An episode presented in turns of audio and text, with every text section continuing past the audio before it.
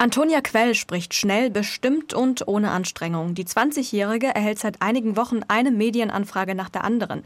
Immer wieder soll sie erklären, warum sie fordert, dass sogenanntes Catcalling in Deutschland strafbar wird. Antonia sagt, was sie damit meint, ist verbale sexuelle Belästigung. Darunter fallen anzügliche Kommentare, Hinterherpfeifen, also Kuss- und Pfeifgeräusche, anzügliche oder obszöne Gesten oder auch Komplimente, die in einem anderen Kontext Komplimente sein könnten, aber in diesem Kontext, also in so einem ganz entfremdeten Kontext auf jeden Fall keine Komplimente sind.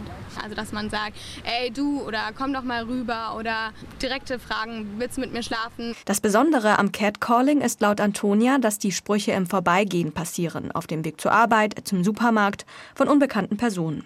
Was die zwanzigjährige besonders ärgert, ist, dass derartige Sprüche in anderen Ländern, etwa im Zuge der MeToo-Debatte, bereits strafbar sind. In Frankreich kann verbale sexuelle Belästigung zum Beispiel mit einem Bußgeld bis siebenhundertfünfzig Euro bestraft werden.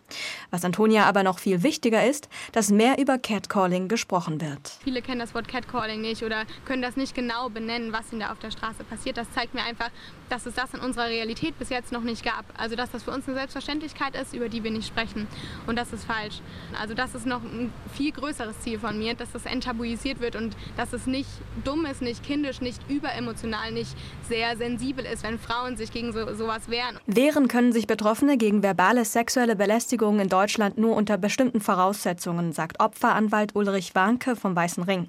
Grund dafür ist laut dem Rechtsanwalt, dass verbale sexuelle Belästigung im Strafgesetzbuch aktuell kein eigener Straftatbestand ist. In Deutschland ist diese sexuelle Belästigung nicht strafbar, sofern sie nicht mit körperlichen Berührungen einhergeht oder eindeutig herabwürdigenden Charakter hat. Dann ist es eine strafbare Beleidigung auf sexueller Grundlage. Also ein, ein dummer Anmachspruch wie, bist du aber gut gebaut, waren deine Eltern Architekten, wollen wir zusammen mal um die Ecke gehen oder kommst du mit zu mir, bleibt auf jeden Fall straffrei. Wenn es beleidigend wird, indem also Schimpfworte gebraucht werden oder wo dem, der Person Hässlichkeit unterstellt wird, dann fängt es an, strafbar zu werden. Um verbale sexuelle Belästigung künftig strafbar zu machen, könnte das Strafgesetzbuch etwa erweitert werden, sagt der Rechtsanwalt. Dies sei allerdings die Aufgabe der Gesetzgeber und mache eine Abgrenzung zum Kompliment, wie bei allen Aussagedelikten, schwierig. Man könnte natürlich den Straftat der sexuellen Belästigung auch auf verbale Attacken ausdehnen, nicht nur körperliche, sondern eben auch mit Worten.